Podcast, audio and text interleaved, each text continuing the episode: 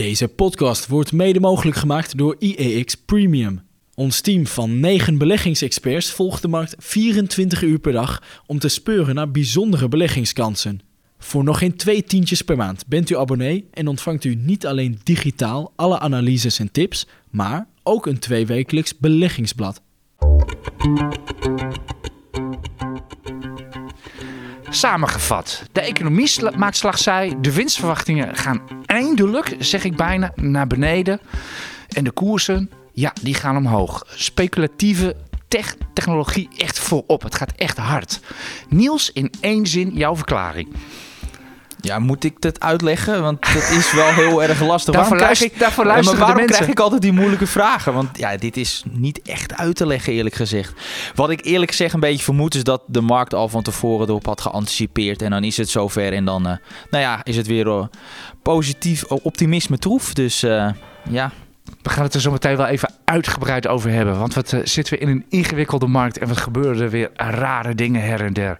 Welkom bij de EX Beleggers Podcast. Het is vrijdag 5 augustus. U hoort hem al even. Niels Koerts, aandelenanalist van EX. En ik ben Aartje Kamp, ik ben marktcommentator van EX. Wij doen deze podcast aan de knoppen zitten. En ik moet hem feliciteren. Hij is jarig vandaag. Koen Grutters, hij maakt hier een mooie, mooie podcast van. Het is trouwens heel handig dat je jarig bent. Want dan weet ik dat, namelijk ook dat mijn vrouw jarig is. Dus... eh, oh, wat goed, goed ezelsbruggetje. Hè?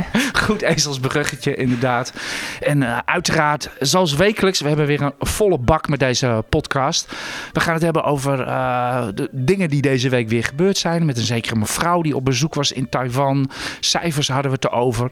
De brede markt, de Bank of England had gisteren een heel naar verhaal. Gaan we het over hebben. En uiteraard, daarvoor luistert u natuurlijk vooral naar deze podcast.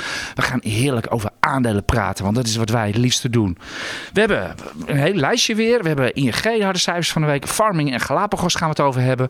We gaan het over wat het saaiste aandeel heet van het Damrak. Maar wat spectaculaire winsten oplevert. Wolters Kluwer. Natuurlijk Just Eat Takeaway. En dan in het verlengde daarvan natuurlijk ook nog Uber en DoorDash. We gaan het hebben, en dat is, zal helemaal op het eind zijn, cm.com. Want jij hebt een advies, Niels. En daar gaan we het Oh zeker over hebben. En als de tijd mee zit, gaan we het ook nog even hebben over Heineken, eh, Bayer en Alibaba en JDA Peets. Kortom, echt heel veel aandelen waar we het over moeten hebben. Een brede markt waar we het over moeten hebben. Volle bak. En, eh, ja, het is, eh, het is volle bak. En we hebben natuurlijk ook nog de luistervragen. Absoluut, die zullen we niet vergeten. Oké, laten we maar even gaan beginnen, Niels. Want ik denk dat wij niet de enige zijn die dagelijks met grote ogen naar de schermen zitten te kijken. De koersen gaan hard omhoog. Ik zei het al even, technologie echt voorop.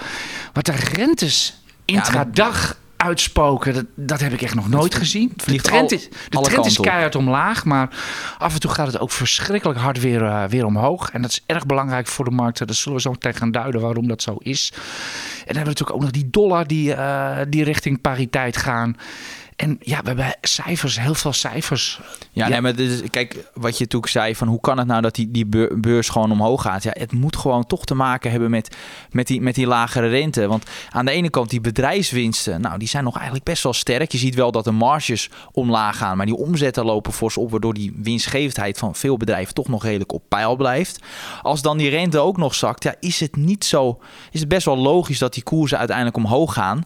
Maar ja, nu zien we nog dat die consument niet afhaakt. Want ja, we komen uit een periode van lockdowns. Dus we willen echt er volop uittrekken. Ja, hoe gaat dat zijn deze winter? Dat is natuurlijk het, wat, hetgene wat onzeker is. Ja, ik schrok me wat dat betreft eerlijk gezegd ook vanochtend een beetje van een telegraafbericht. Die hebben een sommetje gemaakt. Een gemiddeld Nederlands gezin gaat volgens de, de Telegraaf dit jaar kwijt, eh, 5000 euro kwijt zijn aan energie, waar het vorig jaar nog 2000 was.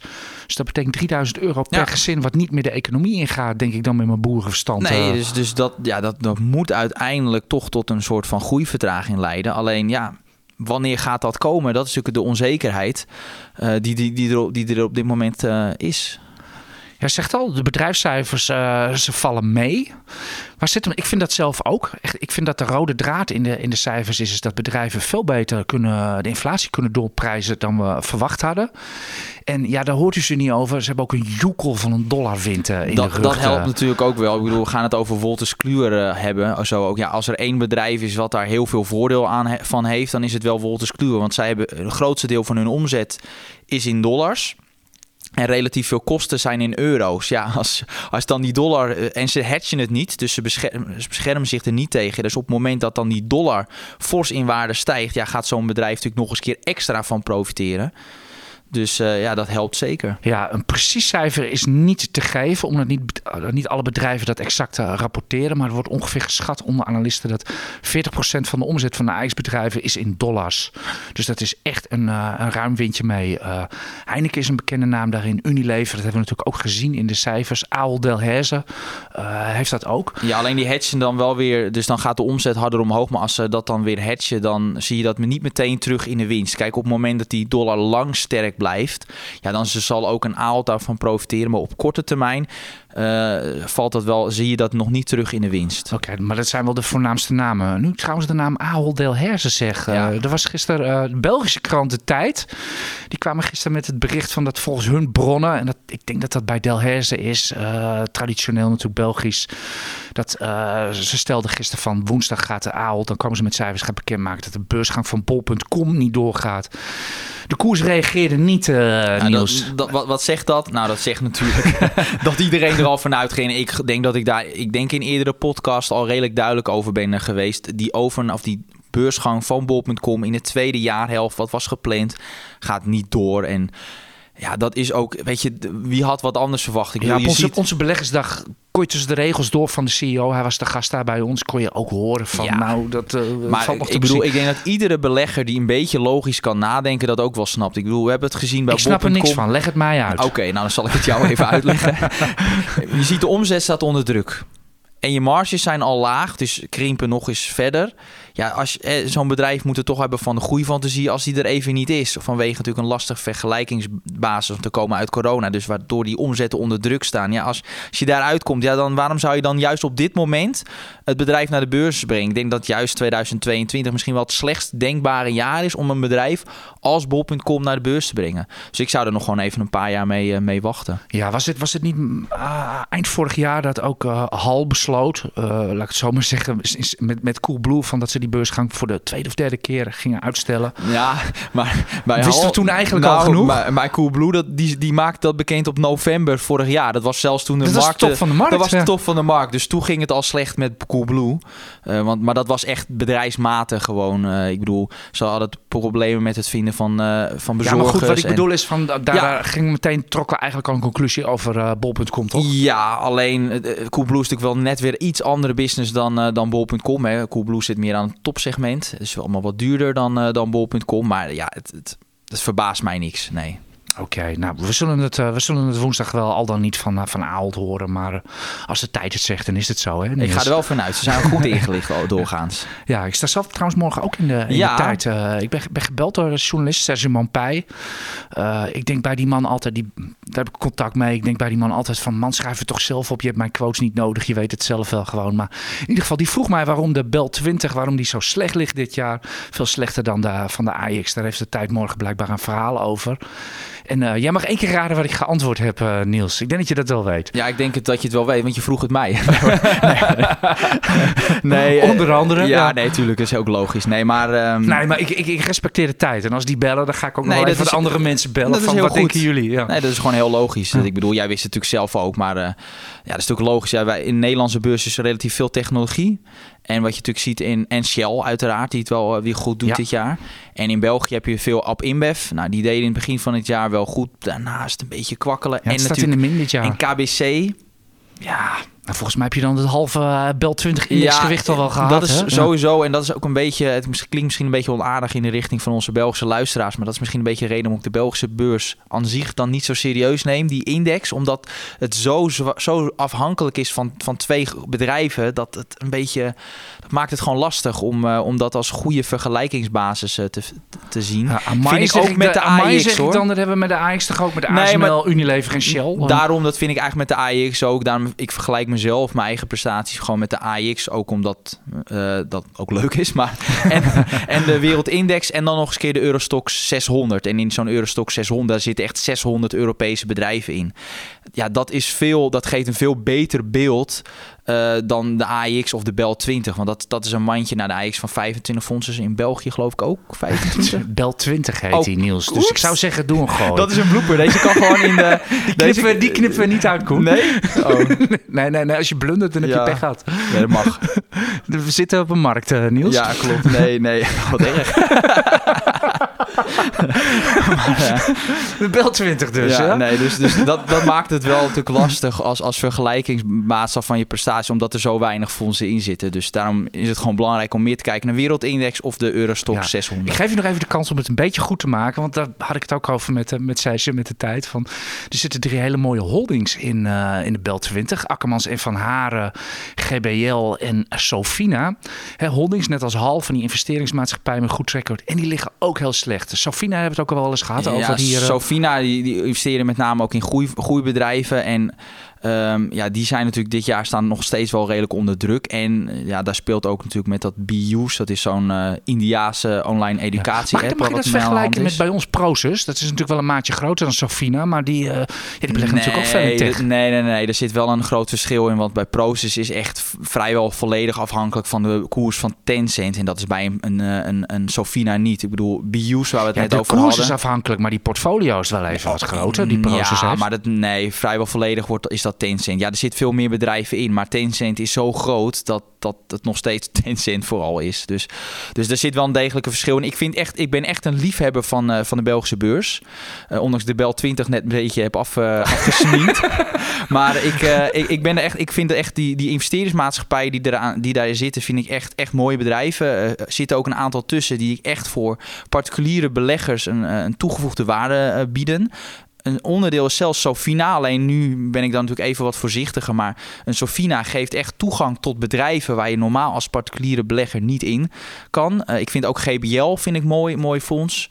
Eh Dieteren, dat is ook wel een beetje het beurspareltje. Dat vind ik een mooie. Die heb ik zelfs op strong bij staan eh, bij IEX. Dus, dus ik zie daar echt wel, eh, ik zie bij een aantal eh, ja, beursgenoteerde holdings zie ik zeker wat in. En het is ook een, ja, stel dat jij niet, eh, dat je ETF's net iets te saai vindt en iets, iets, iets actiever wil, ja, dan is zo'n Belgische eh, beursgenoteerde holding echt wel een mooie, mooie, mooie iets om, om in je portefeuille te hebben. Oké, nou kijk er eens naar. Ze staan in ieder geval een stuk lager, dus eh, betaalt u in ieder geval eh, veel, veel minder. Ja, Sofina Ja. betaalde eerst begin dit jaar nog een premie voor van 30%. Dat is nu zo'n beetje een discount, dus van 30%. Dat, dat Zo- geeft aan Zo snel kan het dus ook bij Ja. dat soort aandelen gaan. Ja, we, hadden het al even over het begin van deze uitzending. de brede markten, we, we kijken onze ogen uit. Niels, gisteren het verhaal van de Bank of England, dat, eh, dat, hakte, er, eh, dat hakte er wel in. Eh, bedoel, wat was het geval? Ik, ze verhoogden met 50 basispunten de rente, was onverwacht. En een verhaal van dat de inflatie en de recessie, nou knoopte nog maar een jaar aan vast. Echt ook hoge inflatie. Daar kwam het even kort afgerond op neer. De markten reageerden daar op zijn augustus 2020 op. Gingen gewoon weer omhoog in eerste instantie. Wat, wat, wat, doe, wat heb jij aan dit verhaal? Ik- Nou ja, ik, het is- ik, ik, ik moet eerlijk zeggen, Niels, ik heb zoiets van... Wacht eens even, die centrale banken hebben een jaar lang alles lopen bagatelliseren. En nu gaan ze de andere kant uit? Slaan Ik, ze de ik andere denk dat de uit? markt gewoon denkt dat uiteindelijk de, de centrale banken de, bank, de rente gewoon weer zal- zal, verlagen op het moment dat die inflatie afkomt. Dat hebben we natuurlijk ook in het verleden gezien. Ik bedoel, 2018 is een mooi voorbeeld. Toen begon eh, destijds, ik dacht dat het ook Powell was, die begon met eh, de... De vetvoorzitter? Ja, die, die werd geloof ik net gekozen en die ging al vrij snel de, de rente verhogen. En ik- daar kwam hij al heel snel van terug. Toen er ook maar een klein beetje recessieangst in die markt zijpelde, g- ging die rente alweer richting nul. En ik denk dat de markt daar nu ook op vooruit loopt, dat dat weer gaat gebeuren. En dat maakt ook dat de Amerikaanse tweejaarsrente fors boven de tienjaarsrente noteert. Dus je de krijgt... reversed, reversed yield curve heet dat. Juist, dus je krijgt een hoger rendement op, op kort eh, lopend staatspapier. Dat is echt uitzonderlijk, want normaal gesproken hoe langer jij je geld uitleent, hoe hogere rentevergoeding je daarvoor wil hebben. Want er is, ja, je bent het geld gewoon langer kwijt. Het is ook meer risico, want als jij je geld lang eh, ja, eh, in, in langlopend staatspapier hebt zitten, stel dat de rente tussentijds fors oploopt, gaat die waarde van die obligatie fors onderuit. Dus je hebt meer risico, ondanks dat het Amerikaans staatspapier is, heb je meer risico met de langlopende eh, obligaties. Maar desalniettemin is die rente toch nu fors lager. En wat Ja, wil de markt daarmee zeggen? Daarmee zegt de, rente, de markt in feite, nou, er komt waarschijnlijk een recessie aan. En daardoor, doordat er een recessie komt, gaat die korte rente waarschijnlijk uiteindelijk weer omlaag. Dus eh, ja, dat is dus de reden. En dat maakt dus ook ik ook als aandelenanalist kijk ik ook met name naar de meer de lange rente bij de waardering van aandelen, omdat daarmee ook uh, ja, de soort van eh, de verwachting, de renteverwachting daar al in zit. Dus dat is geeft een betere basis om uh, je aandelen mee te waarderen. Dus, uh, dus daardoor gaan ook de koersdoelen weer wat, uh, weer, kunnen weer wat omhoog. Weer wat geleerd. Maar nou vind ik zelf dat dat verhaal van de Bank of England, oké, okay, dat is hun verhaal, vind ik in flagrante strijd bijna met de outlooks van bedrijven. En ook hoe bedrijven presteren gelet op de kwartaalcijfers. Ja, nee. Ja, zeker. Maar, ja. Hoe, hoe denk jij daarover? Um, ja, ik, ik, ik zie outlook-verhogingen ja. voorbij komen. Uh, ook, ook outlook-verlagingen hoor. Dat, dat is, het lijkt wel, wat dat betreft, kun je volgens mij toch echt wel zien dat bedrijfsleven toch ook wel heel erg in het duister tast deze, deze tijden. Want je ziet inderdaad veel outlook-verhogingen voorbij komen, maar ook verlagingen. Ja. Dus met andere woorden, ja, uh, ja en ook, ook niet allemaal goed ook sommige bedrijven die dan wel een outlook handhaven, maar als ik er dan naar kijk, dan denk ik van hé. Hey, je gaat het waarschijnlijk niet waarmaken. Ja, een voorbeeld van een bedrijf, dat hadden we niet in het lijstje staan, Siemens Healthineers. Ja, ik, dan zit ik, van Philips. Die handhaven dan de winstverwachting. En dan zit ik te kijken van, zit ik zelf een rekensommetje te maken en denk van, nou, dit ga je gewoon nooit halen. Dus dan kan er misschien nog wel een winstwaarschuwingje in zitten. Voor de mensen die dat aandeel hebben, die weten mijn advies waarschijnlijk al. Even tussendoor Ja. gewoon. uh, Dus, dus, dus, dus ja, dan moet je, wel altijd, nieuws. je moet altijd wel ook even zelf rekenen, is dit haalbaar? Want je ziet vaker, soms, meestal zijn bedrijven te conservatief, maar bedrijven houden er ook niet van om outlooks te verlagen. Dus je moet altijd wel zelf eh, goed rekenen. Ja. In ieder geval, vanochtend uh, gooide ik de grafieken maar weer even open. Ik doe dat uh, wekelijks. Ik ben zeer geïnteresseerd in de winstverwachtingen van de analisten versus de indices. Ik zie nog steeds de omzetten uh, en winsten bij de AX. De analisten verwachten een stabilisatie daarvan. Het, gaat niet omhoog, het gaat niet omlaag. Maar de winstverwachtingen voor de, uh, de Nasdaq 100 en de S&P 500 lopen nu echt terug. De omzetverwachtingen niet.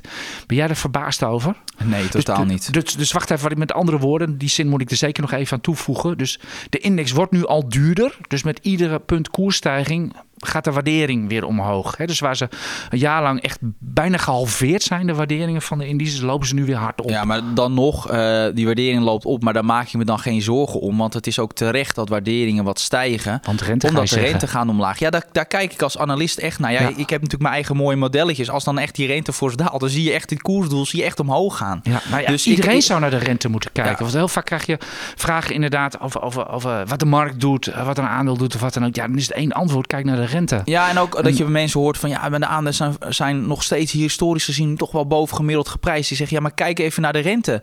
Die is, die is, die is nog steeds nou, lager dan ooit, wil ik niet zeggen. Maar nog steeds, de rente is aanzienlijk lager dan in de jaren 2000 bijvoorbeeld. Uh, ja, rentes zijn leidend ten opzichte van, uh, ten opzichte van aandelen. Uh, vergeet dat nooit. Dat is de hiërarchie in de markt. Je kijkt eerst naar de dollar, je kijkt dan naar de rentes, dan kijk je naar aandelen. Ja, nee, zeker. Maar als je als analist, als je de rente bijvoorbeeld echt niet meeneemt, ja, dan kan je jezelf eigenlijk niet serieus nemen. Ook. Nou, is dit een, is dit een mooi moment om van ja. de brede markt naar, uh, naar aandelen te gaan kijken? Ja, of we gaan en, gewoon uh, naar het uh, vragenrondje. Nou, zullen we nog even, even een paar aandeeltjes... Oké, oké, okay, is goed. Doen, doen, even, doen we nog even ING en de, en de biotechjes. En dan gaan we dan naar de vragen. Oké, okay, is goed. Okay. ING, ik heb ja. ze. Moet ik ze dan maar vertellen? Ja, ik, kan het heel, ik kan het heel kort. Oké, okay, doe maar. het resultaat viel gewoon eigenlijk met de, met de stroppenpot. Je hebt het voorbij zien komen, er was wat minder winst, et cetera. Nou, in het eerste kwartaal was er nog een, werd er nog zeg maar 100 miljoen uit de stroppenpot gehaald. Daar ging nu 200 miljoen in. Dus 300 miljoen. Dan hebt u al ongeveer dat, dat winstgat wat er, wat er was ten opzichte van Q1. En verder die cijfers... Uh, ja, weet u, als, als u het aandeel hebt, is er geen reden nu om eruit te gaan. Hebt u het aandeel niet, dan is er geen reden om in te gaan, zou ik zeggen. Het is, het is gewoon, het, het, kabbelt wat door daar. En uh, ik vind zelf dat er uh, geldt voor de meeste banken dat er nul fantasie in de bank zit. Er zit zelfs een beetje disfantasie in. Want ik zag dat de kosten voor toezicht weer omhoog waren gegaan bij de bank. Zoals altijd bij de banken. U, ja, u, u weet het. Uh, de banken zijn tegenwoordig een verlengstuk van justitie. Uh, wij verzinnen namelijk hele ingewikkelde belastingwetgeving. Daar profiteren boeven van. En dan mogen de banken mogen dat dan gaan opsporen. Nou, u hoort al aan mijn Al dus stem. Arend Jan Kamp. Ja, nou, dit is mijn mening. Ik bedoel, ik ja. vind dat, dat, dat, dat een bank niet bedoeld is om eh, om, om, eh, om justitieel werk te doen. Hè. We gewoon, eh, dat moet gewoon de politie zelf doen. Ja, ze doen het En, ook met tegenzin. En Dus, ook, ja, maar ze durven het niet te zeggen, want publieke opinie, et cetera, et cetera. ze, ze vangen ook haast niks op. Maar ze dus zien haast nee, niks. nee dit, is, nou, dit is echt heel slecht. Ik bedoel, Ik, dat- ik ken toevallig iemand die, die daar een beetje mee bezig is. Ze zijn eerder bezig met dat, dat justitie, dat de overheid tevreden is met wat ze rapporteren, dan met echt het opsporen van, van fouten of van verkeerde transacties. Want Ja, dat lukt niet. gewoonlijk in een bureaucratie als de Ja. papieren maar kloppen. Ja. Wat er verder in de samenleving gebeurt maakt niet uit. Als het op papier maar klopt. Eh, nee, ik, ik vind het heel slecht. Want daar werken er- op, op die afdelingen, dat is, dat is, dat is, dat is, eh, dat is echt geen, eh, geen papierprikken wat die mensen doen. Dat is, dat is, eh, er zitten hele kundige mensen. En ze halen inderdaad, die afdelingen kosten honderden miljoenen per jaar. En ze halen een paar miljoen op. Als je, Ja, het dit, niks. is, dit is een ongelooflijke manier hoe hier kapitaal, menselijk vernuft gewoon wordt vernietigd. En, eh, Ja, je kan ook moeilijk zeggen tegen mensen die kwaad in de zin hebben van nou ga je gang. Uh, nou, maak ze wat minder ingewikkelde belastingwetgeving. en Het probleem is opgelost, oké. want er valt er niet meer te frauderen. Nee, oké. nou ja, goed. Maar in ieder geval, eh, ik heb zelf de aandelen ING. Zou u niet zeggen als u mij, eh, mij zo hoort. Maar, eh, maar eh, ja, verder. ik, ja, maar eigenlijk, ik wil ze eigenlijk wel inruilen voor Adyen. Er zit veel meer fantasie in, wat, wat mij je betaalt betreft. ook wel een hogere prijs bij Adyen. Eh, absoluut waar. En, ik moet kocht je me- ze ja, niet op- ik heb de aandelen met mijn vrouw, dus moet maar maar waarom kocht je Adyen niet op 1200? Is een veel betere prijs dan Ah, nu. Niels, zullen we even over hebben wat voor aandelen ik nog meer niet op bepaalde koersen heb gekocht? en ik denk dat, dat is- ieder, ik denk dat iedere luisteraar. eh, ik, ik, van de week gaf ik een rijtje grafieken over wat de Amerikaanse techfonds eh, sinds medio juli eh, hebben uitgespookt. Echt ongelooflijke koersstijgingen her en der. En echt zelfs de meest risicovolle voorop. Wie bijvoorbeeld weer in een bull market zit, is Katie Woods ARK Innovation ETF. Hè, eh, Van ING hebben- naar Katie Woods. Ja, Oké. het kan allemaal in die X Beleggerspodcast. Eh nou, dat komt, omdat we bereiden deze podcast niet voor. Dus we doen het, zeker wel een beetje. Maar we doen het redelijk spontaan. Dus af en toe hebben we af en toe vreemde zijpaadjes. En dit, dit zit gewoon al sinds, eh, sinds mei zit dat weer in een boelmarkt. Dus echt Ja. de meest gevoelige tech, die loopt gewoon weer hard op. En eh, ja, of dat een blijvertje is, ik heb daar een hard hoofd in. Mijn scenario is nog altijd een eh, winstrecessie voor het tweede half jaar. En dat eh, gooi ik pas over, de, over de slagboom als er alle data de andere kant uitwijst. Ja. Als ik gewoon ongelijk heb. Ik Ja. hoop trouwens van harte dat ik ongelijk krijg. Nu van Katie Woods naar farming. Ja, ja het zou, kan. Ze, zou ze die ook hebben? Misschien moeten we daar eens tippen. Ja. Nou, de, de, best wel een mooie positieve koersreactie op Ja. die cijfers. Wacht even, ik, ik heb geen verstand van farming. Ik heb er natuurlijk wel even snel naar gekeken.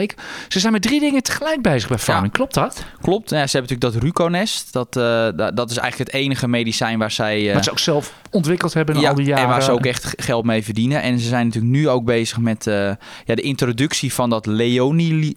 Le, ja, Ja, we hebben het opgeschreven. Ja, dat zijn, het het zijn altijd zulke moeilijke namen bij, bij biotech.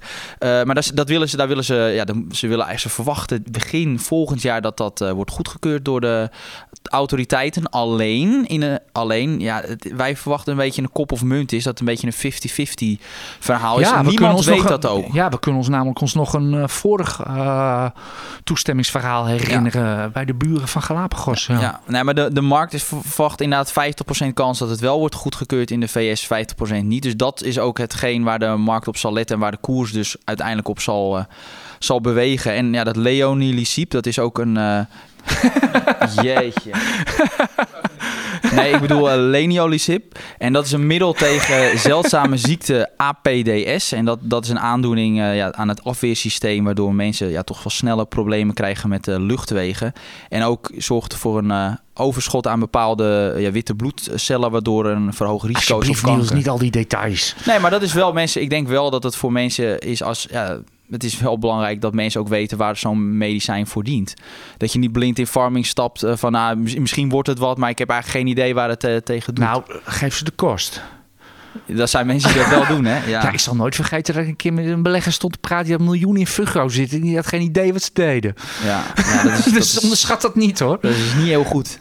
Nee, nee. nee maar klap er ook wel even al met al met farming, je moet met dit soort fondsen echt uitkijken met grote posities, omdat alles afhangt van of dat leniolisib wel of niet wordt goedgekeurd. En als het antwoord nee is, ja, dan moet je ook niet gek van staan opkijken dat zo'n farm ineens 20, 30 procent wegzakt op de beurs. En Daarmee beantwoordde je mijn volgende volgende vraag al. Wat is de upside en downside, eh, zou ik willen zeggen? Nou, dat hangt of valt of staat met eh, die, eh, ja, die wel of niet die goedkeuring. En, ja, dat, en dat maakt het ook moeilijk voor voor ons. upside ge- als, als die goedkeuring er, komt, wat voor upside geeft dat aan het aandeel, denk Nou, jij? dat weet ik niet. dat, durf je niet te zeggen. nee, maar jij spreekt wel van een downside van 20, 30 procent. Ja, dat kan je wel, daar kan je wel ongeveer van uitgaan. En wat het gewoon lastig maakt met, met farming, met dit soort fondsen, is dat wij als analisten zijn natuurlijk goed met cijfers, maar dit soort dingen voorspellen, of het wel of niet goedkeuring krijgt, dat is bijna geen doen. En dat maakt het extra lastig om hier een goed, eh, goed advies voor te geven. Eh, ja, dat is het ook. Een gemiddelde trader zal ook, eh, iemand die echt daghandelt, zal ook geen positie innemen. Omdat het een onzeker, onzekere uitkomst is. Het is geen statistiek. En- en- je en kan je nergens op baseren en dus doe je het En niet. hetzelfde geldt natuurlijk ook voor Galapagos. Die hebben nu natuurlijk nu wel een behoorlijke zak met geld. Dat is het voordeel. Alleen ja, welke bedrijven gaan ze daarvan kopen? Want dat is natuurlijk wel een beetje de verwachting dat ze wat overnames gaan doen. Eh, ja, dat moet wel, dat moet wel een succes eh, ook zijn. En dat maakt het heel lastig. Ik zie vrij veel analisten die er toch wel negatief zijn over dit bedrijf. Omdat ze zeggen van ja, het bedrijf doet de verkeerde overnames. Wacht, en- heb je het nou over farming of Galapagos? Galapagos. Oké, ja. Ja, ik denk ik stap gewoon ja, even door naar, eh, ja, naar even voor de Galapagos. duidelijkheid. dan ga je Maar dat maakt het natuurlijk sowieso lastig bij, bij, bij dit soort biotechfondsen. En ik denk mensen, het is hartstikke leuk om in dit soort fondsen te beleggen, maar hou die posities wel echt, echt klein, zodat je niet dat je ja, je totaal portefeuille daar niet te veel van afhankelijk is. Nee, daar kunnen we enorme brokken mee krijgen. Overigens, de cashburn is wat omhoog gegaan bij, eh, bij Galapagos. Ze hebben trouwens nu nog 4,4 miljard in kas. En wat mij opviel aan het persbericht, het was een klein rijtje cijfers en een enorm verhaal eronder van de CEO. Daar word ik, ik krijg er altijd een beetje jeuk van. Ja, meestal doen CEO's dat als het niet zo heel goed gaat. dat, dat, dat was dus ook een beetje... Maar Kluwer eens is het vaak heel kort altijd. Ja. Dus eh, Wou je nog meer zeggen over farming en Nee, Galapagos? denk Moet het het advies wel, geven? eh, Ik denk dat voor mensen voor het advieskoers doet, maar gewoon bij ons ja, op de site moeten moeten kijken. naar de site. Ja, Dus eh, jij rent al, eh, al door naar, eh naar Wolters Kluwer. ja. Brand los. Nou ja, het waren All-time wel weer- high op het bord, recordcijfers. eh, alleen maar groene vinkjes, Voor de toch? mensen die niet, willen, niet weten wat, wat Wolters Kluwer doet, het is een Nou, iedere, dag, iedere dag het raam openzetten dat de cash naar binnen waait. Ja, dat, dat doen ze onder andere. Maar ze leveren onder andere data aan ziekenhuizen, accountants en advocaten. En dat is echt onmisbare informatie. En omdat eh, ziekenhuizen, accountants en advocaten daar zo van afhankelijk zijn, zijn ze dus ook gewoon bereid om... En dat de- kunnen de- declareren. ja, die, die zijn ook bereid om dat, die prijs te betalen. En daardoor zie je dat een Voltes Kluwer gewoon amper last heeft van de hoge inflatie. Want ze berekenen het gewoon door. Ja, doen, kunnen ze dat echt één op één ja, doorberekenen? berekenen ze door. Die, Ja, want we zagen natuurlijk deze week meer bedrijven die inderdaad wel doorprijzen, maar nooit helemaal. En Ik- waardoor ik- de marges onder druk komen. Nou ja, als je vraagt, eh, berekenen ze door. Ik zie de winst per aandeel met 23% stijgen. Natuurlijk hebben ze dus wel die valuta meevaller.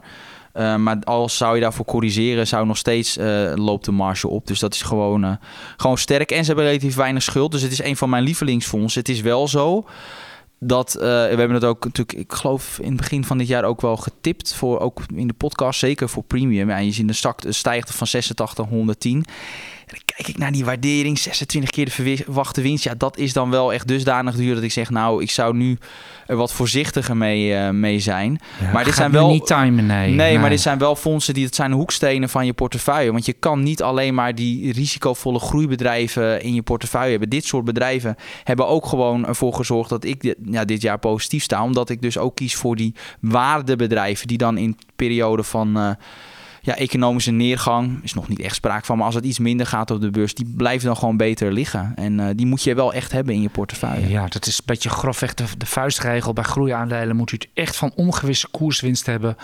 En bij inderdaad bij waardeaandelen, ja, die verdienen gewoon ieder jaar heel veel geld voor u. Waardoor er gewoon vanzelf al minimaal 8% uw kant uitkomt. Ja, zeker. Ongeacht, wat, eh, ongeacht wat, eh, wat de koers doet. Ik denk dat het hoogste tijd is om even naar de, naar de luistervragen te gaan. Dus. Eerste vraag is voor ons allebei. Beste Aan, Jan en Niels. Ondanks alle macro-economische slechte cijfers, dreigende recessie, oorlogsspanningen in de, tussen de VS, China en wat al niet meer, Jee. stijgen de koersen flink. Ik krijg een nare déjà vu van het post-coronatijdperk toen de beurs maar bleef stijgen van 400 naar 830. Het doet een beetje aan mijn poetjes. Ja, wat raad je hem aan, eh, AJ? Eh, a bull market has to climb a wall of worry is mijn cliché in Ja, deze gevallen. Deze, deze vraag was van Michel Lucky. Eh, we hebben het al eigenlijk al, al, al een beetje, beetje over gehad, denk ik. En Eh, hij zit verkeerd, hè? Hij speculeert natuurlijk op een koersdaling. Ja. En dat is natuurlijk een beetje wat altijd wel ja, dan moet je op de blaren zitten. Zo is het nu eenmaal op de beurs. Wat je wel altijd, daarom kijk ik zelf altijd zo naar de winsten. Eén ding moet je nooit vergeten bij aandelen, zeker op lange termijn. Natuurlijk niet op dagbasis, dat is een casino.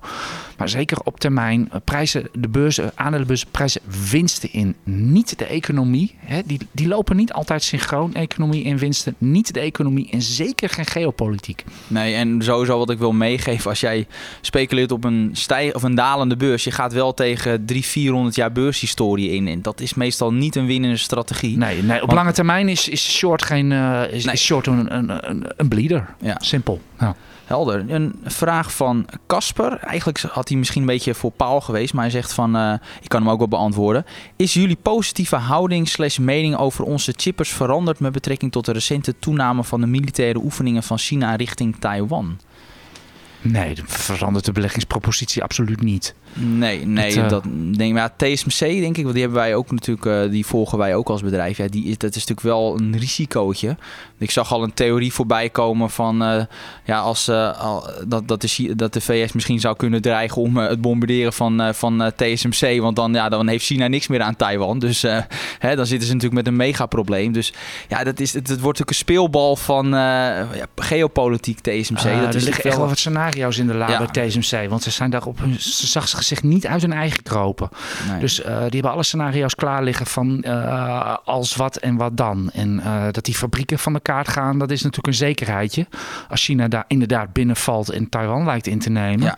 Maar dat wil natuurlijk nog niet zeggen waar de know-how op dat moment is. En Nee. die zit denk ik wel ergens in Amerika dan Ja, op dat moment. Maar ons basisscenario is nog steeds dat er gewoon een status quo zal, zal blijven. En dus dan verandert onze visie in dat opzicht. Je kan, je niet. kan niet beleggen in oorlogsscenario's. Dat, dat was begin dit jaar ook zo met, met, met Rusland. Dat- daar kan je niks mee als Nee, je ziet ook de koersen staan alweer best wel bo- ruim boven het niveau van voordat eh, Rusland Oekraïne binnenviel. Ja, als kanonbuldiger moet je aandelen kopen, is een, eh, is een oude wijsheid. En je kan het toch gewoon aan de historische grafieken zien. Als inderdaad oorlog het ergste zou zijn, zou de Tweede Wereldoorlog zou de, de koers het laagste hebben moeten doen. Nou, daar begon eigenlijk een bull market waar we misschien er vallen argumenten voor te geven dat die nog steeds geldig is. Nu een vraag van Todde Mei. Zou SBM Offshore op deze koers en met het record orderboek en een dividendrendement van rond de 7% misschien niet een lekker hapje zijn voor Hal? Eh, Ah, jij bent de analist van Hal, Klopt. dus eh, zeg jij het maar. Nou, ze zijn op dit moment natuurlijk bezig met Boskalis inlijven. Dat neemt natuurlijk tijd in beslag. En ik denk eerder dat als ze nog een nieuw bedrijf zouden kiezen om over te nemen, dat ze dan zouden kiezen voor Fugro. Omdat die activiteiten van Fugro makkelijker in te passen zijn in die van Boskalis. Dus ik denk dat als- je daarop zou willen speculeren, dan zou ik eerder voor een Fugro gaan dan voor een SBM Offshore. Oké, maar Hal heeft natuurlijk al positie in eh, SBM Offshore. Ja, ik, weet het, ik weet het percentage niet uit mijn hoofd. Weet jij dat toevallig? Nou, niet helemaal exact. Percentage hebben een, een klein belang hebben ze in SBM. En eh, ja, dan willen ze natuurlijk helemaal eh Boskalis overnemen. En eh, een Fugro, daar zit Ze ze dus nog niet denk in. ik wel wat geld over bij Boskalis. Want ze hadden er vast wel een scenario liggen dat het wat duurder uit ging pakken dan wat ze Nou, nu weet- dat binnentrekken. weet ik niet. Ja, ze hebben sowieso nog heel veel geld over. Ja, het is eigenlijk niet zo'n probleem bij Hal? Geld genoeg bij Hal. Ja, dus misschien kunnen ze wel allebei doen. Eh, een vraag van Ralph Travels Around. Is het delisting risico voor de eh, Amerikaanse notering van Alibaba geweken met een tweede primaire notering in Hongkong? Ik houd het niet meer bij. Er was van de week inderdaad weer herrie over die notering in, eh, in Amerika. Ik eh, weet niet hoe, wat, wat de laatste stand van zaken is. Ik weet in ieder geval dat de notering in Hongkong is ook primair. Maar wat ik eigenlijk nog veel interessanter vond, waren de cijfers van Alibaba. En ik zit ook een beetje naar de trend te kijken. Want eh, voor mij is de bear market begonnen, van, eh, waar we, nu zitten, met toen die mislukte beursgang van Ant Group. Weten Ja. we nog, eind 2020.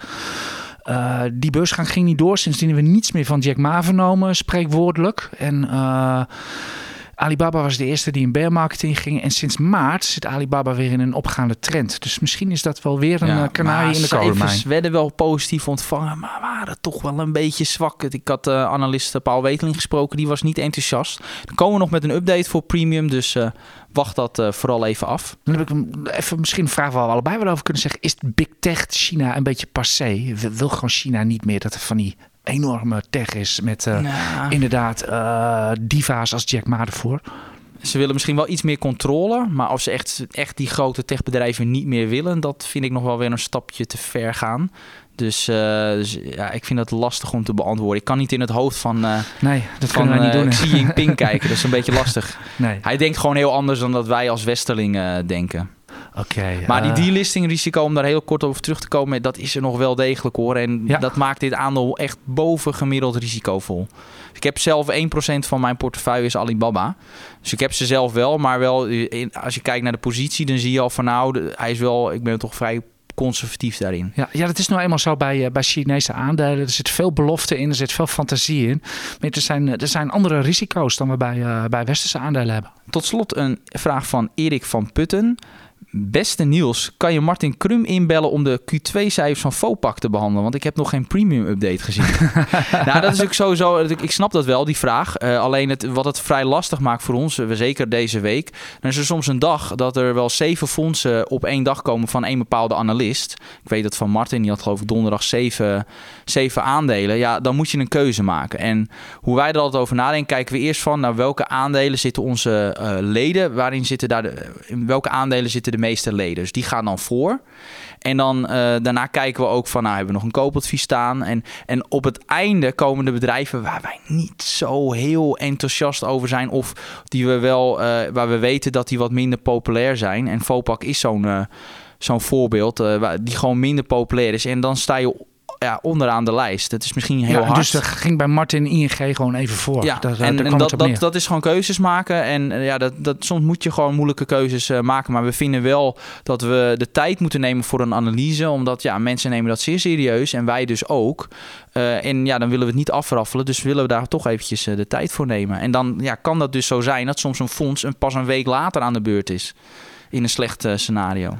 Het is helaas niet anders. Ik denk dat het trouwens... een voorbeeld is bijvoorbeeld Relics. Ja, die, die was ook al het begin vorige week. Ja, ik ben er gewoon niet aan toegekomen. Nou ja, wie ook nog op een recensie zit te wachten is IMCD. Die hadden gisteren werkelijk sublieme cijfers. Ja, maar er zit eh, helemaal, er is niemand in geïnteresseerd. Die had ik eerder als, als analist. Maar de, de, de keek, niemand las het. Dus ik, een stuk te schrijven heb wat niemand gisteren, leest. Ik heb daar gisteren een stukje over gemaakt. Je kan IMCD zien, kan je, je kan ervan maken wat je wil. Het is, het is een cyclisch aandeel, maar je ziet er niet cyclisch aan, aan, aan was. Het is een waardeaandeel, het is, eh, het is een groeiaandeel. Het is alles. Het doet het echt prachtig. En, eh, het is duur, maar misschien wel, misschien wel terecht duur. Dat waren ze, ja, vragen. Ja, dan veel, toch... En dan we hebben toch veel een- meer vragen gehad hoor. Ja. Alleen eh, we willen er maximaal vijf selecteren. Ja, want het, is de hoogste tijd natuurlijk nu om naar Just Eat Takeaway eh, te, Ja. te kijken. Uber kwam deze week langs, mooie cijfers, plus 18%. Gisteravond was het DoorDash, plus 10%, ook groei. En van de week was eh Just Eat Takeaway. Het woord groei kwam niet meer in het persbericht voor. Het ging, ineens het over, het ging ineens over winst die eh, volgend jaar gemaakt moet worden. Het persbericht ging, ging jaren over groei natuurlijk. Nou, dat kon je zien aan de cijfers. Krimp. Krimp bij een groeiaandeel, eh, Niels. Is dit het eh, verhaal van Just Eat Takeaway het laatste jaar? Eh, ja, ja, ze hebben natuurlijk wel lastig. Kijk, je kijkt wel ten opzichte van een coronajaar. Dat maakt het wel lastig. Maar je ziet, DoorDash en Ja. Uber ook. Nee, de concurrentie groeit gewoon sneller. Ik denk wel, als je kijkt naar maaltijdbezorging, dat een Just Eat Takeaway, zeker in de Verenigde Staten, gewoon veruit de zwakste speler is. Kijk, in Nederland en Duitsland zijn ze wel sterk. Maar als je echt puur wereldwijd kijkt, ja, dan is dit een, ja, is het gewoon een van de zwakste spelers. En daar staat natuurlijk wel tegenover dat het ook veel goedkoper is dan de, dan de andere eh, bedrijven. Alleen zelf zie ik iets meer in een Uber, omdat Uber gewoon meer profiteert van schaalvoordelen. Als je kijkt, eh, zij hebben natuurlijk veel meer mobiliteitsdiensten. Ze hebben de taxi-app. En ja, als jij ook al gebruik maakt van de taxi-app Uber, ja, dan ben je misschien ook sneller geneigd om te kiezen voor eh, de maaltijdbezorging van Uber. Dus ik denk, ik zie daar wat meer in. Schaalvoordelen is alles in deze sector. En dan Ja, dan kies kom ik toch liever. Uber. Ja. Dan kom ik toch, denk ik dat je bij Uber beter zit. Oké, maar daar hebben de Just Eat Takeaway aandeelhouders niks aan. En je Nee. weet nog van een maandje geleden op onze beleggersdag, de helft van ons publiek zit erin. Ja, dat klopt. Dus eh, wat moeten die mensen doen? Eh, ja, Eh, ehm, nou, ik, ik vind het iets te ver gaan om ze nu te verkopen. Ik, je kan ze in principe hebben, alleen ja, wel weer Ja, je gaat ze erbij niet verkopen. Maar Nou, maar dat is natuurlijk nooit de reden. Van ja, het is hard gedaald, dus dan eh, verkoop je ze maar niet meer. Zo is het niet. Wij zien ook echt wel nee, als maar er is op beleggers... papier is er gewoon meer waarde dan dat er nu op, bord staat. Dat is het. En we zien ook echt wel waarde in deze onderneming. Dus die waarde zit erin. Zeker als je de som der delen bekijkt. Eh, bijvoorbeeld dat iFood staat nog in, in de verkoop. Kijk, als we daar een mooi bedrag voor krijgen... en dat misschien aan aandeelhouders kunnen uitkeren... wellicht dat dan eh, die koers verder om, omhoog kan. Dus dat, dat, er zit wel degelijk wat in. Alleen persoonlijk kies ik dan liever voor een, voor een Uber. Eh, ja, dat zou ik zelf ook doen. Wat ik wel, wat ik wel goed vind is eh, van Jitsen dat hij ze niet heeft genomen. Jitsen zeg ik gewoon alsof we hem kennen. Doen zoveel mensen doen dat. Zo gaat het nou eenmaal. Dat hij gewoon ze niet op Grubhub heeft genomen. Er 3 miljard op heeft afgeschreven. Uh, zelf vind ik dat niet zo'n probleem. Jitsen is een ondernemer. En iedereen die onderneemt weet, weet gewoon, er gaan dingen goed, er gaan dingen fout. En dit is gewoon fout gegaan. En klaar is uit, hoort erbij. Maar net wat ik zeg, die, die het bedrijf groeit niet meer. Dat vind ik zelf het grote probleem met Just Eat Takeaway. Ja, hoe, hoe kan dat? En met al zijn marketing en zijn goede naam van 20 jaar en dat dan inderdaad een DoorDash wel groeit. Ja, dan zie, je, en, zie je toch dat de Amerikaanse markt dat dat net even ja, andere ja, maar is. Dat niet, dat niet alleen daar, ook hier de Europese Koninkrijk. Ja, ook de Europese partijen. Ik, ik weet niet waarom het is en uh, daarom ben ik een beetje kopschuw bij dit aandeel. Ja. En is het ja, misschien al dan al ook niet zo heel raar dat we deze, deze koersen op het bord, uh, op het bord staan. Wel, wel de, met 40% gestegen vanaf de bodem, alleen die bodem was wel heel laag. ja, dat is, uh, dat is wel een hele schrale troost. Hè? Ja. Oké, dan nog een uh, aandeel waar jij een uh, haat-lief verhouding mee hebt. En anders je lezers wel nieuws. We hebben hem ook tot het laatst bewaard. cm.com. Ja, ja, pijnlijk. Kan ik er niks stel niet anders. eens een vraag. Je mag gewoon gaan vertellen. Ja, kijk, in principe, ik ben natuurlijk wat bekend is van de waardeaandelen. Dus ik, ik kijk met name wat ik belangrijk vind dat een onderneming sterke kaststromen draait, niet al te duur is. Gewoon geld verdient. Geld ja. verdient. En bij cm.com ja, dat is even iets, een iets ander type bedrijf. Uh, en ik, ja, ik zag daar wel degelijk kansen, met name vorig jaar vanwege de hele hoge groei. En ik dacht uiteindelijk, nou dan komt, omdat die groei uh, er zo hoog is, dan komt die winstgevendheid komt vanzelf. Alleen waar ik me echt, echt in heb vergist, is toch de, de lage marges. Kijk, dat het nu uh, heb, je, heb je vergist of is het scenario gewoon veranderd? Is zijn um, omstandigheden veranderd waardoor je een ander scenario moet nou, maken? Nou, het ja, beide. Beide, omdat ik denk wel, ik had verwacht dat de hoge groei die vorig jaar werd bewerkstelligd, dat dat door zou zetten. Nou, dat is niet gebeurd. En ook de margeontwikkeling is echt wel veel slechter dan, dan verwacht. Ik bedoel, bij Alphen is het precies andersom.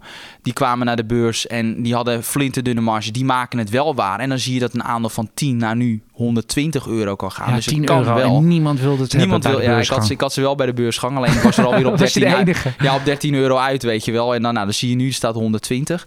Eh, maar, ehm, dus, dus dat is het lastige. Ik, ik vermoed, ik ben daar toch wat sceptisch over, dat het ze echt lucht om echt die structureel hogere marges te bewerkstelligen. Dit jaar ook. En dan kwamen ze ook weer met een eenmalige afboeking van 4,2 miljoen, omdat er een klant de rekeningen niet kon betalen. Dat is echt pijnlijk, ook weer in dit, dit jaar. Oeh, ja, dat kennen we van Arcadis. Niet, Ja. eh, niet betaalde rekeningen. Dat is, eh, dat is, Nee, dat dat dat was heel, dat is eh, maar altijd dat een hebben- heel slecht verhaal Dat hebben ze normaal nooit. Alleen Ah. dit is dus... Nou goed, ik, ik zie, ga ervan uit dat het eenmalig is. Maar ik ga daar echt wel op letten. Maar al met al, je ziet de groei niet terugvallen. Ik denk dat, dat, wel, dat ze volgend jaar dat echt wel weer kunnen oppakken. Meer dan 30% moet erin zitten. Alleen die winstgevendheid, dat is echt een dingetje. Eh, die, die verliescijfers lopen in rap tempo op. En dan is, hoe ik er nu naar kijk, is denk ik... Stel je zit er nu nog niet in. Dan zou ik gewoon even wachten totdat die bevestiging is... dat die eh, winstcijfers, die winstgevendheid, dat dat in de lift zit. Dan kan dat kan een paar jaar duren. Maar dan is dat, Is dat niet dat beter. afhankelijk van al dan geen recessie of zo? Dat, Eh, nou, maar ik, dat hangt natuurlijk van veel meer af. Maar dat heb ik vaak bij bedrijven. Dat, dat, dat ik liever pas instap op het moment dat die bedrijfscijfers verbeteren. En dat zou ik nu ook bij cm.com doen. Heb je ze nu, nu gewoon in portefeuille, is het, vind ik het echt te ver gaan om ze nu te verkopen. Dat zou ik, ik heb ze dan zelf niet, maar als ik ze zou hebben, zou ik ze zeker ook niet verkopen. Eh, maar inderdaad, voor nieuwe beleggers zou ik toch even, even afwachten. En ik denk bij, we, hebben natuurlijk nu ook de risicorating toegepast bij veel fondsen. Ik denk dat dat misschien voor beleggers misschien toch wel net wat extra ook helpt. Want ik heb wel aangegeven, nou, dit is het hoogste risicoprofiel. Maar ik denk met zo'n rating erbij dat dat misschien wel, wel kan helpen om te voorkomen dat beleggers met te veel geld eh, ingaan. Want ik, ja, we hebben het daar eerder ook over gehad. Ja, ik heb gehoord mensen die met 60, 70 procent van hun portefeuille in cm.com gaan. Ja, が、dan kan dit, ja, dan is dat wel heel pijnlijk. Kan er niks ja, anders dan, eh, eh, ja, dan kan je inderdaad eh, Niels uitschelden. Maar je kan inderdaad ook bij jezelf te raden gaan van waar je het fout hebt gedaan. Want ik bedoel, de analist kan dom zijn. Maar jij, bent dan in dit, jij kan in dit geval, ben jij zo dom om hem te volgen. dus, ja, nou ja, goed. Dus, nee, je, je het bent gewoon, je bent gewoon zelf verantwoordelijk Ja. op de beurs. Ik, ik heb daar zo'n pesthekel aan. Dat gescheld op de beurzen. als iets omhoog gaat, kan, er nooit een complimentje vanaf. Maar als het omlaag gaat, is het schelden. En, ja, ik heb een vrij dikke het is, huid, het dus is, kan het- wel wat ja, hebben. Jawel, maar het is zo onprofessioneel. Ik bedoel, eh, eh, eh, professionals geven, wat ze ook uitspoken, ze geven zichzelf altijd de schuld. geldt En, voor ons ook.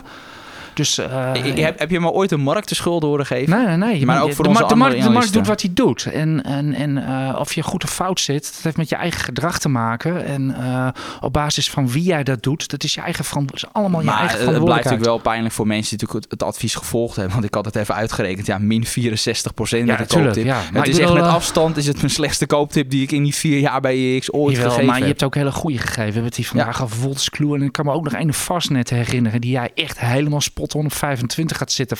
Ritje vanaf 80, 90. Wat was Alf het? is natuurlijk ook leuk gegaan. Dus, eh, natuurlijk, er zit een Dat, hele dat, hoort bij, dat hoort gewoon bij de beurs. Je win some, you lose some. Ja. En, eh, En, en je, je kan natuurlijk jezelf natuurlijk ook afrekenen met, eh, met de prestaties die je natuurlijk levert met de beleggingsportefeuille. Dat, dat, ja, ik hou natuurlijk, wat ik heb eerder ook aangegeven, ik hou natuurlijk mijn eigen prestaties gewoon bij. Ja, ik sta nu licht in de plus door die waardebedrijven. Dus ja, dit jaar gaat het eigenlijk goed, ondanks de Philips van deze wereld, eh Flatex de Giro. Ja, dat, eh, dat hoort. De verliezers in iedere portefeuille die breed gespreid is, zitten nou eenmaal bleeders. En dat, dat is helemaal niet zo erg. En eh, ik ben het helemaal met je eens. Ik hoef het zelf niet uit te rekenen. Ik volg de wereldindex. Dus ik heb altijd een performance door kosten en eh, tracking error, et cetera. Oké, dit was uh, nou, de leukste, tussen aanhalingstekens, leukste aandeel. Of in ieder geval het populairste aandeel. Tot het laatst bewaard. Zoals het natuurlijk een goede podcast betaamt. Dank u wel dat, uh, dat u weer geluisterd hebt naar onze EX Beleggers podcast. Met een uh, heuse Belgemop nog van jou, Niels. onze dank daarvoor. ik denk dat ik daar nog jaren aan herinnerd ga worden. de Bel 17,3 of de Bel 21,6. We maken er wel een mooi getal van. Ik wens u een fijn weekend en uh, heel veel succes komende tijd de beurs. En als u wel weet hoe het allemaal zit uh, op de beurs hoe het, en waarom alles zo beweegt zoals het beweegt, vertel het ons in de comments of laat het ons op een andere manier uh, weten. In ieder geval, wij vermaken ons er dagelijks prima mee. Dank u wel en tot volgende week. Nog even een reminder. Wilt u de analyses en kooptips van Niels Koerts en de acht andere beleggingsexperts ontvangen? Dat kan. Voor nog geen twee tientjes per maand bent u abonnee en blijft u digitaal constant op de hoogte van de nieuwste analyses en tips. Daarnaast valt er elke twee weken een gloednieuwe editie van het IEX magazine op uw deurmat. Meer weten? Ga naar iex.nl/podcast.